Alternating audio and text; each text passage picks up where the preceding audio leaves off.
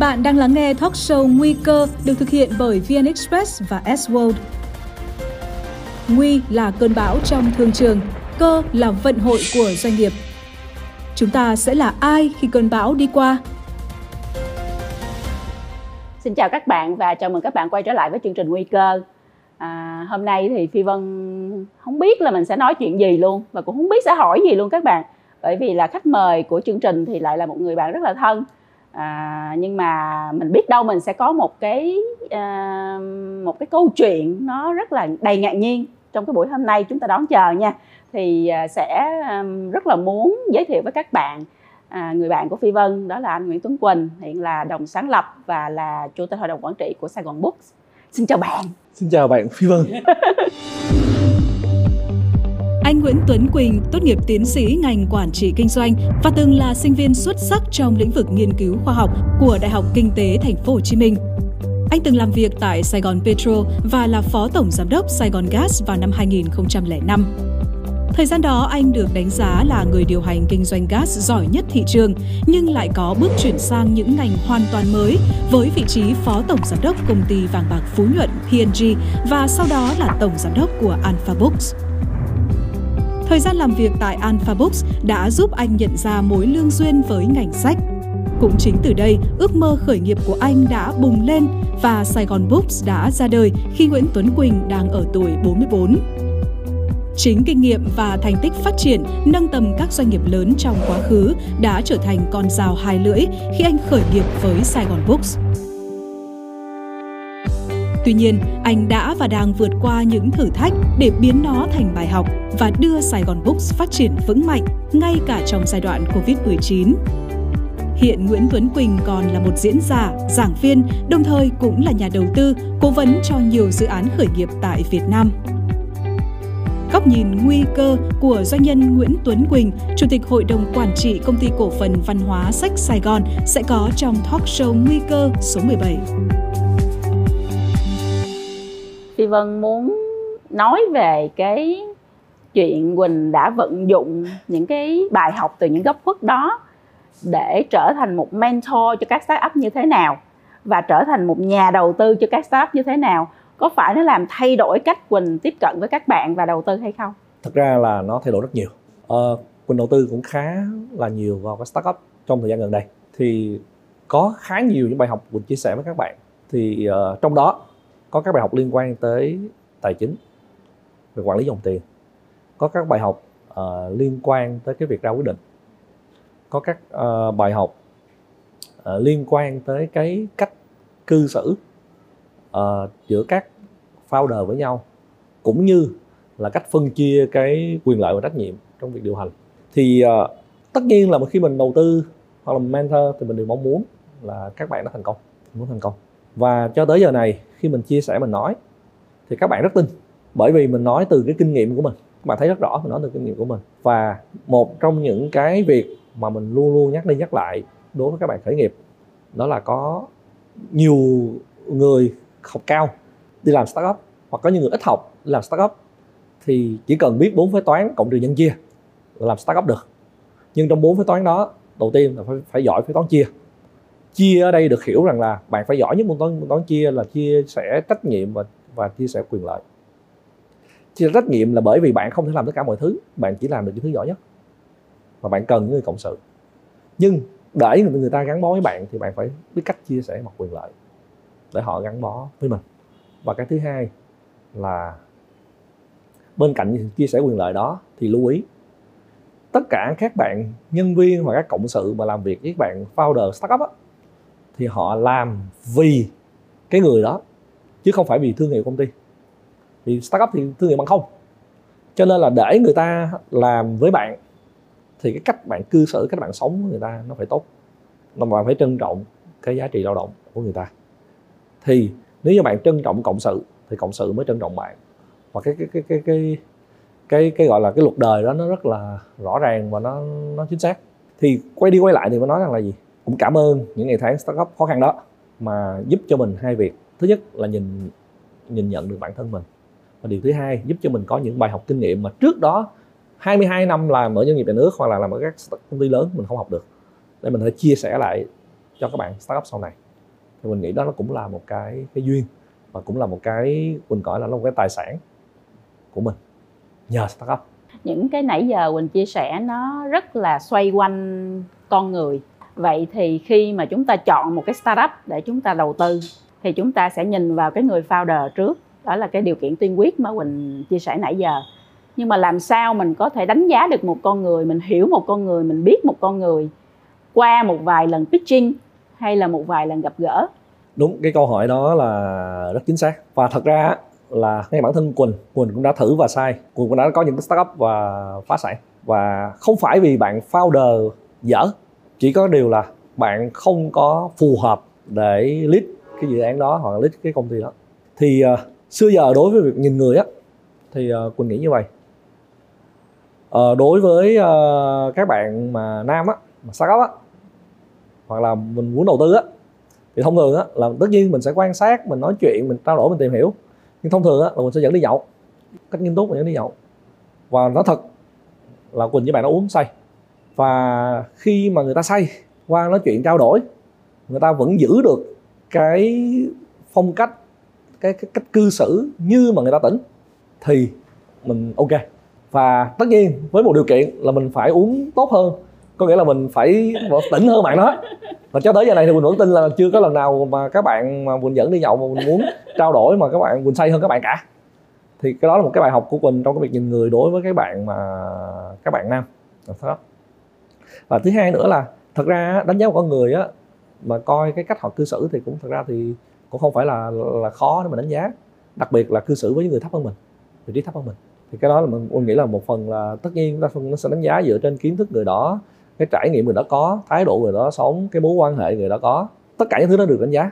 Nhưng một trong những cái mà khó đo lường nhất vẫn là cái cái tính cách và cái lòng người. Thì cái đó cần thời gian. Nhưng mà một trong những cách mình đã xài đó là dẫn đi học. Còn đối với các bạn nữ thật ra mình cũng có đầu tư vào những startup mà các bạn nữ điều hành. Thì thì nó mình lại quan tâm nhiều hơn tới cái cách mà các bạn lãnh đạo cái cái cái cái cái cái, cái team của mình. Bởi vì uh, nếu như bạn là lãnh đạo một cái team mà bạn không đủ cái sự gọi là mở lòng không có đủ cái sự gọi là bao dung thần nữ thường thường thường bị vướng tới việc cái vấn đề đó. Thì cũng sẽ rất khó để mà cái team đó gắn bó và và đi lâu dài. Thì uh, nói chung là về mặt uh, thực tế là mình sẽ cố gắng quan sát cố gắng trao đổi nói chuyện uh, ít nhất cũng phải vài lần. Sau khi coi bạn cách bạn trình bày cái phương án kinh doanh cái dòng tiền cách các bạn làm định hướng tương lai thì mình muốn định đầu tư. Nhưng nhưng vẫn sai như thường vẫn có những startup vẫn trong vòng phải khoảng chừng khoảng như một năm hoặc năm rưỡi sau là, là đóng cửa. Có khi nào mình thấy mình sai xong rồi mình à, sửa nó không? Rồi mình sửa làm sao? Thường á thì mình luôn luôn muốn là sửa và cứu vãn. Tại vì tiền đã đầu tư rồi bây giờ đóng lại là mất hết toàn bộ. Như vậy thì bây giờ có cách nào đó để mà uh, vẫn tiếp tục duy trì và hy vọng nó hồi phục không? Thì thông thường á thông thường là mình muốn mình muốn là sẽ thay tìm cách đổi người điều hành hoặc là nếu người hành không phù hợp hoặc là bổ sung thêm nhân sự cho họ để họ lên tiếp. Nhưng ờ, cái cách đó mình đã làm nhưng mà không thành công. Tức là giống như là một cái một cái startup đó là họ đã gắn liền với dấu ấn của người đó. Cho nên khi họ bước ra cho dù họ điều hành không thành công họ bước ra thì nó mất cái hồn đó rồi. Và thứ hai nữa là những người như vậy á mà bắt đầu đã có những cái thất bại bắt đầu có những cái không không không thành công á, thì họ lại không không còn giữ được cái sự tự, tự tin với sự hâm hở ban đầu nữa và thật ra có nhiều người họ rất là rất, họ cũng họ cũng rất là ấy nấy khi họ đốt tiền của mình. Cho nên là khi mà thông thường thì họ đều là những người chủ động gặp mình nói là anh ơi em xin lỗi nhưng mà em đề nghị là mình đóng lại công ty này.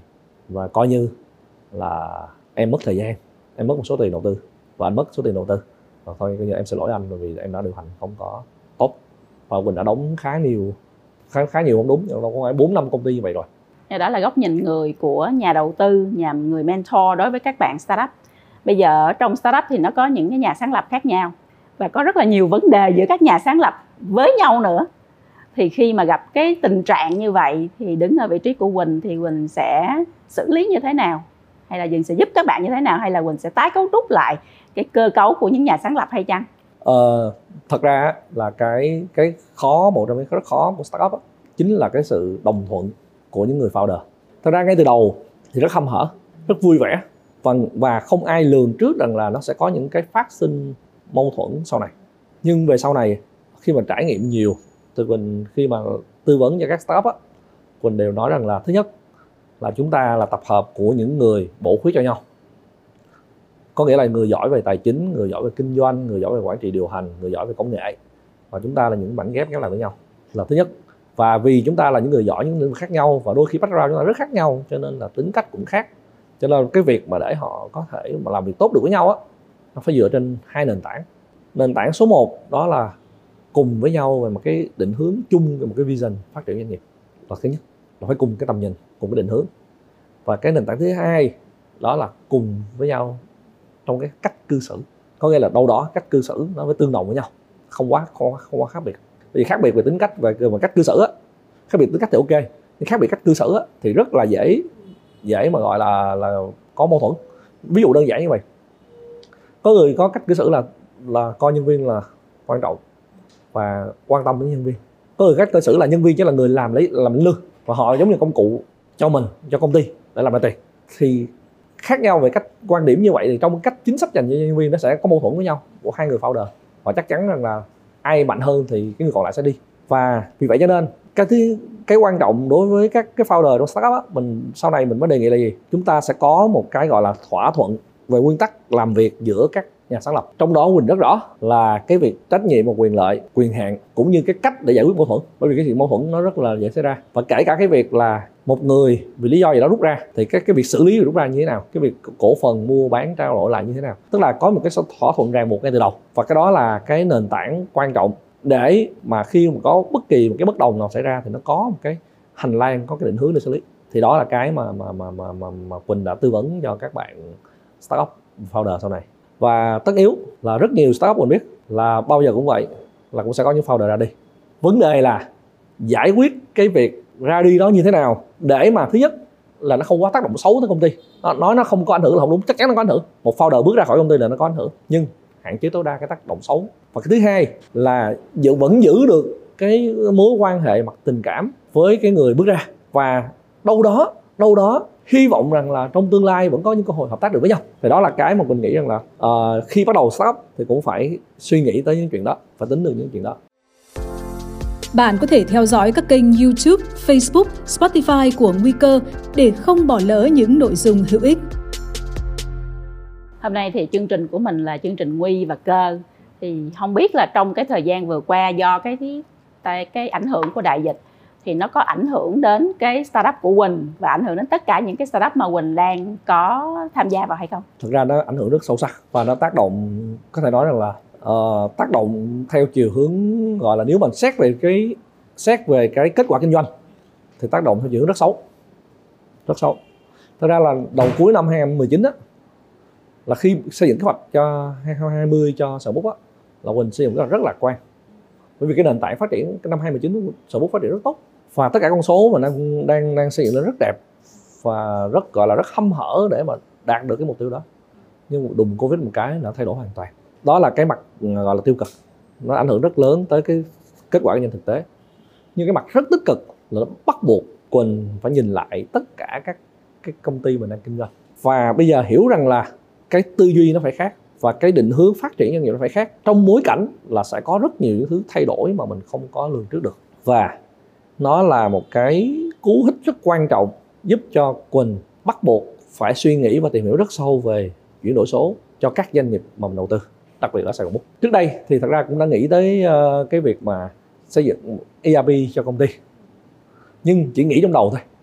Còn bây giờ phải nghĩ rằng là mục tiêu đặt ra là bây giờ nếu giả sử như 90% nhân viên mình bắt buộc phải làm việc ở nhà trong vòng 6 tháng đến một năm thì làm sao mà công ty vẫn hoạt động một cách ổn thỏa, hiệu quả vẫn có thì bắt buộc là phải coi xem xét lại các quy trình và chuẩn hóa lại nó và sau đó phải số hóa. Và cái thứ hai là xưa giờ thì đều nghĩ rằng là khách hàng là con hàng trung tâm nhưng mà nghĩ thôi và trong bối cảnh này mình nhận ra thêm nữa là khách hàng càng ngày thì hạ họ càng có thích cái việc là cá nhân hóa tức là họ muốn là những người đặc biệt tất cả khách hàng họ hiện nay họ đều muốn họ là một người đặc biệt.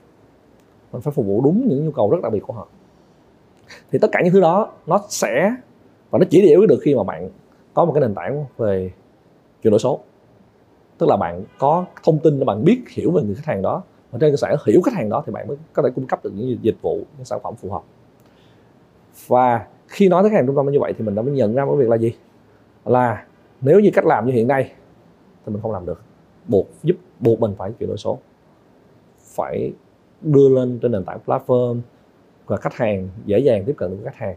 Và khách hàng cũng dễ dàng lựa chọn những sản phẩm phù hợp. Và thêm cái ý nữa, đó là chính cái ờ, việc mà covid thì nó buộc mình cũng phải coi lại luôn cái mô hình kinh doanh kinh doanh. Tất cả mô hình kinh doanh hiện nay nó phải trả lời được một vấn đề rất rất cốt lõi là gì? Nếu như giả sử cái tình trạng mà người ta càng ngày càng ở nhà nhiều hơn người ta mua sắm chủ yếu là trên mạng thì cái business mình vẫn phải đáp ứng được và vẫn phát triển được cách bình vững như vậy thì mình phải thay đổi cái gì? Hay là thậm chí là mình có phải đóng cửa lại, đóng cửa cái cái cái mảng này không?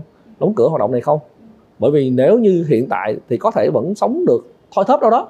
Nhưng mà cái, nếu mà tình trạng này kéo dài có thể là sẽ phải đóng cửa. Thì mình mình đã yêu cầu bản thân mình và yêu cầu tất cả những lãnh đạo các doanh nghiệp mà mình đã đầu tư. Chúng ta hãy đặt trong bối cảnh là bây giờ là nó đã thay đổi như vậy. Tức là con người ta có thể trong việc giao tiếp, trong việc upline trong việc ra tới các cái hàng vật chất, nó sẽ bị hạn chế. Thì làm thế nào để business mình phát triển được? Và thật ra sau khi mà suy nghĩ theo hướng đó, thì đã có rất nhiều những cái idea, những cái ý tưởng mà nhờ covid này, thì khi mình nghĩ sâu sắc về chuyện đó, thì nếu mình làm được, nếu mình làm được thì doanh nghiệp nó sẽ phát triển khá là bền vững trong thời gian, sắp tới tức là cái mặt cái mặt được của covid là gì nó buộc quỳnh hay là buộc tất cả những người làm kinh doanh phải thật sự nghiêm túc nghĩ lại suy nghĩ về cái mô hình kinh doanh của mình suy nghĩ về cái việc phát triển trong tương lai và phải bất ứng dụng công nghệ để tham gia vào cái quá trình xây dựng lại cái mô hình kinh doanh để nó giúp cho cái doanh nghiệp có thể tồn tại và phát triển được trong cái sự thay đổi rất là nhanh như hiện nay. Ừ. Nhưng mà cụ thể là Sài Gòn Books đã làm cái gì để mà xoay chuyển cái mô hình kinh doanh năm mới đó nó nhìn ra làm sao? Nó nhìn như vậy. Thứ nhất, Sài Gòn Books hiện nay đang có ba cái uh, lĩnh vực mà cái mảng mà sử dụng công nghệ. Thứ nhất là cái mảng liên quan tới quản trị điều hành công ty. Tức là từ cái khâu mà đàm phán mua bản quyền cho tới việc rồi chọn được bản quyền, chọn người dịch, biên tập, rồi xin giấy phép rồi in ấn rồi phát hành rồi thu tiền thì tất cả cái quy trình đó được số hóa hết. Và không cần nhất thiết phải ngồi tại công ty. Ngồi ở nhà có account vô là là có thể theo dõi hết. Quỳnh có thể nhìn hết toàn bộ quy trình nó chạy. Biết rất rõ là cuốn sách này đang ở giai đoạn nào. Cái thứ hai nữa thì về mặt dữ liệu thì nó dữ liệu được bằng file số hết. Và với file số như vậy thì việc truy cập rất là thuận tiện và mọi người đều có thể truy cập được về mặt dữ liệu. À, cái thứ ba nữa là nhân viên. Thì nhân viên sẽ được tạo điều kiện thứ nhất là có thể làm việc ở nhà có thể làm việc từ xa cái thứ hai nữa là có một cái cơ chế để nhân viên có thể chia sẻ được những cái ý, ý tưởng những cái ý kiến mà trên nền tảng số và mọi người đều thấy được và đều có bí được hạn chế được việc học hành và hạn chế luôn cái việc sử dụng giấy trong công ty. Thì đó là một cái quy định thứ nhất. Thứ hai một cái công nghệ thứ hai sở quốc đang làm đó là gì? Đó là ứng dụng AI trong cái việc dịch tiếng Anh sang tiếng Việt.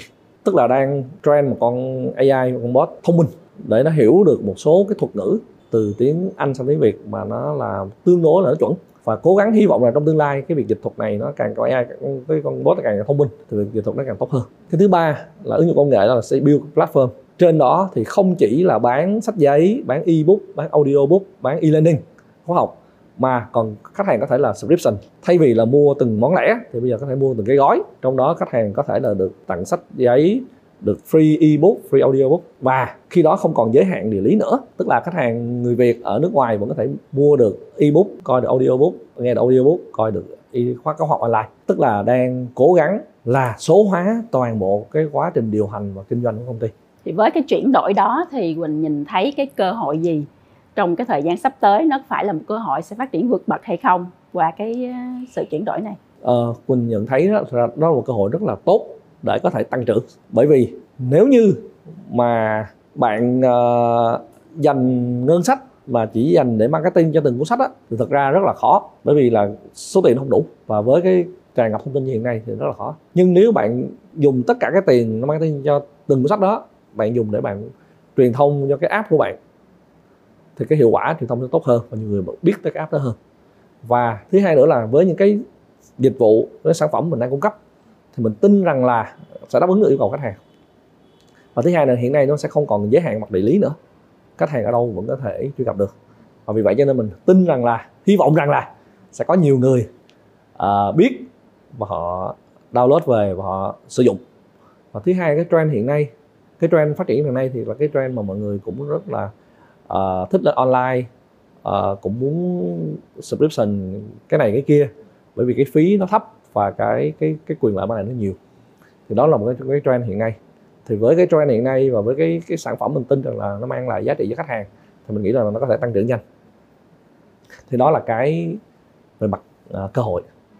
Nhưng xét còn cái góc độ mà gọi là rủi ro và nguy cơ có hay không thì nó có rất nhiều.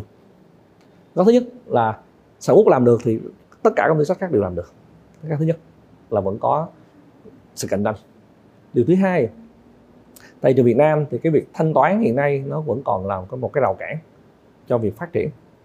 Cái thanh toán nó cũng là một rào cản.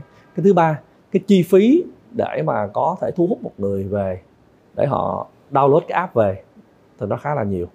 Rồi 100 người download về thì đâu đó có 5 người mới thực sự là người mua trả tiền. Thì nó tỷ lệ còn thấp nữa.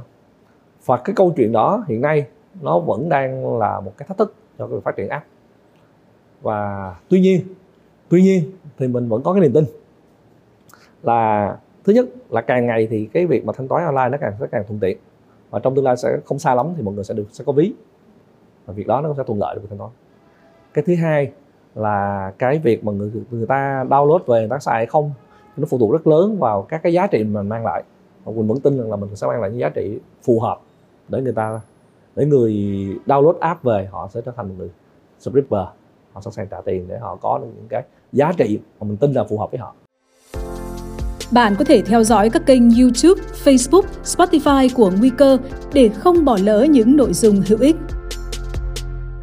Tôi muốn quay trở lại câu chuyện con người một chút. Quỳnh có quá nhiều vai trò khác nhau trong cái hệ sinh thái này. À, Quỳnh lại là cũng là một người mà không phải chỉ mentor cho startup mà mentor cho rất là nhiều các bạn doanh nhân và Quỳnh hiểu hết tất cả những cái góc khuất cũng như là góc sáng của tất cả mọi cái vai trò đó. Thế thì nó có làm cho mình mất cân bằng không ta? Tại vì mình biết quá nhiều và mình biết quá nhiều cả những cái góc tối của từng cái vai trò một. Nó có gây khó khăn không? Thật ra thì nó, đối với quỳnh á vì bây giờ quỳnh nhìn cuộc sống á, với cặp mắt của một cái đứa trẻ mà rất là háo hức mỗi ngày. Không, tới giờ này quỳnh cũng nhìn cuộc sống như một đứa trẻ tức là những cái điều mà mình luôn luôn tin là có những điều thú vị sắp xảy ra. Và không quá, gọi là không quá kỳ vọng là mình phải là cái gì đó hay là mình phải đạt được điều gì đó to tát. Mà mình chỉ nghĩ rằng là mình chỉ làm tốt những cái việc mà mình có thể làm. Và bên cạnh việc làm việc thì mình cũng rất là tận hưởng cuộc sống. Ví dụ như là, ví dụ như đi ờ, đi Hà Nội với Phi Vân vừa rồi chẳng hạn. Thay vì về liền thì cũng ở lại thêm nửa ngày, cũng lang thang Hà Nội, ví dụ vậy thật ra mình nghĩ như vậy nè là có một lần mẹ mới uh, phàn nàn đó là quỳnh ơi con làm nhiều quá con làm quá nhiều thứ đi. Mà mẹ tin rằng là nếu mà người nào đó mà làm nhiều thứ như con á tức là con làm kinh doanh không thì cũng đầu tư gần chục công ty rồi con làm hội doanh nhân rồi con viết sách rồi con đi dạy con đi chia sẻ thì không ai không thể làm tốt được hết mọi thứ như vậy. Cho nên mẹ không có thấy cái cách con đang sống là được là là, là hợp lý. Thì quỳnh mới trả lời với mẹ như vậy mẹ. Mẹ yên tâm đi. Đó là như vậy nè. Con chỉ làm những công việc con yêu thích thôi. Và nếu như mẹ thấy con vẫn còn đang làm công việc đó, thì mẹ hãy nghĩ rằng là con yêu thích nó. Và nếu con yêu thích cái công việc nào đó, thì chắc chắn là con sẽ dành thời gian cho nó. Sẽ có thời gian được cho chuyện đó. Và nếu như mẹ thấy con đang làm nhiều thứ hiện nay, thì chẳng qua là gì con đang rất yêu thích những việc con đang làm. Và vì vì cái sự yêu thích đó, cho nên con luôn luôn có thời gian dành cho công việc đó. Và tới giờ này thì mẹ thấy rồi rồi thì mọi thứ nó vẫn ổn mọi thứ nó vẫn ổn. Chứng tỏ rằng là con vẫn đang quản lý mọi việc được trong cái mức là nó chấp nhận được. Và quỳnh vẫn, thật ra quỳnh vẫn có cái tư duy như vậy. Đó là cái sự, gọi là, cái mục tiêu của mình á, trong cuộc đời á, nó không phải là, thực sự á, nó không phải là làm được nhiều tiền. Mình không có mục tiêu đó. Mà mình muốn mục tiêu là gì? Mình được trải nghiệm nhiều, ở nhiều cái vai trò khác nhau, ở nhiều cung bậc khác nhau. Cho nên đôi khi mình chia sẻ các bạn trẻ, mình nói rằng là có thể các bạn khác, nhưng mà với anh cái cả cảm xúc tồi tệ nhất là cảm xúc thất tình á cũng là cái cảm xúc nên bạn nên trải qua một ít nhất một lần trong đời. Ít nhất một lần bởi vì siêu cùng đời người là, là, là, là những cái trải nghiệm mà. Thì nếu như bạn đã từng trải qua những cái cảm xúc thăng hoa bạn lên là đỉnh cao chói sáng thì cảm xúc thất tình cũng là cảm xúc mà gọi là xứng đáng để mà có trải nghiệm. Tất nhiên là đừng để cái chuyện đó nó dẫn tới những cái hậu quả uh, bạn bạn đối xử với bản thân không không không tốt thôi. Đừng dẫn từ từ tử thôi.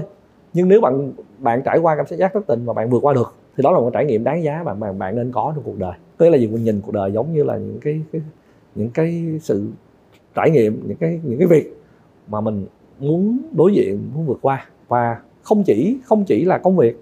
Và mình nhìn cuộc sống này nó không chỉ là công việc không. Nó còn là những mối quan hệ nó còn là à, những cái việc mà mình có thể tận hưởng được những cái niềm vui. Thì và lớn nhất vẫn là cái tâm thế của một đứa trẻ hâm hở hớn hở bước vào một cái ngày mới thì mình vẫn luôn luôn giữ cho mình một cái cái cái cái cái cái, cái, cái góc nhìn như vậy với cuộc sống. Và nếu mà giữ như vậy thì lúc nào cũng ờ, cười tươi. Nói chung cũng giữ được tinh thần lạc quan. Điều đó không có nghĩa là cuộc sống này mọi thứ đối với mình nó nó tròn vẹn. Thật ra là nó có rất là nhiều những cái thất bại những cái đau khổ những cái tổn thương những cái điều sai lầm trong quá khứ và ở hiện tại. Nhưng mình nghĩ rằng là nhất là đối với, đối với những sai lầm trong quá khứ thì mình có những người bạn thì hay dùng cái sai lầm đó để dằn vặt bản thân. Và họ không cảm thấy yên vui tại hiện tại bởi vì những sai lầm đã xảy ra trong quá khứ. Thì quỳnh lại chọn thái độ khác. Thái độ của quỳnh là gì? Nếu như mình đã phạm sai lầm trong quá khứ, thì cái lớn nhất là mình học được từ bài học đó cái gì? Và nếu như mình đã có bài học từ chuyện đó, thì thôi, mình đóng nó lại. Bởi vì mình không thể quay lại quá khứ để sửa sai được nữa. Nó đã xảy ra rồi. Và nếu như mình tiếp tục nuối tiếc, tiếp tục dằn vặt bản thân, thì mình đang phá hỏng cái hiện tại của mình. Mà những giây phút hiện tại, những phút đang sống là là những thứ đang có giá trị nhất đối với mình cho nên là không để cái quá khứ nó ảnh hưởng tới cái sự bình an cái niềm vui trong cuộc sống hiện tại.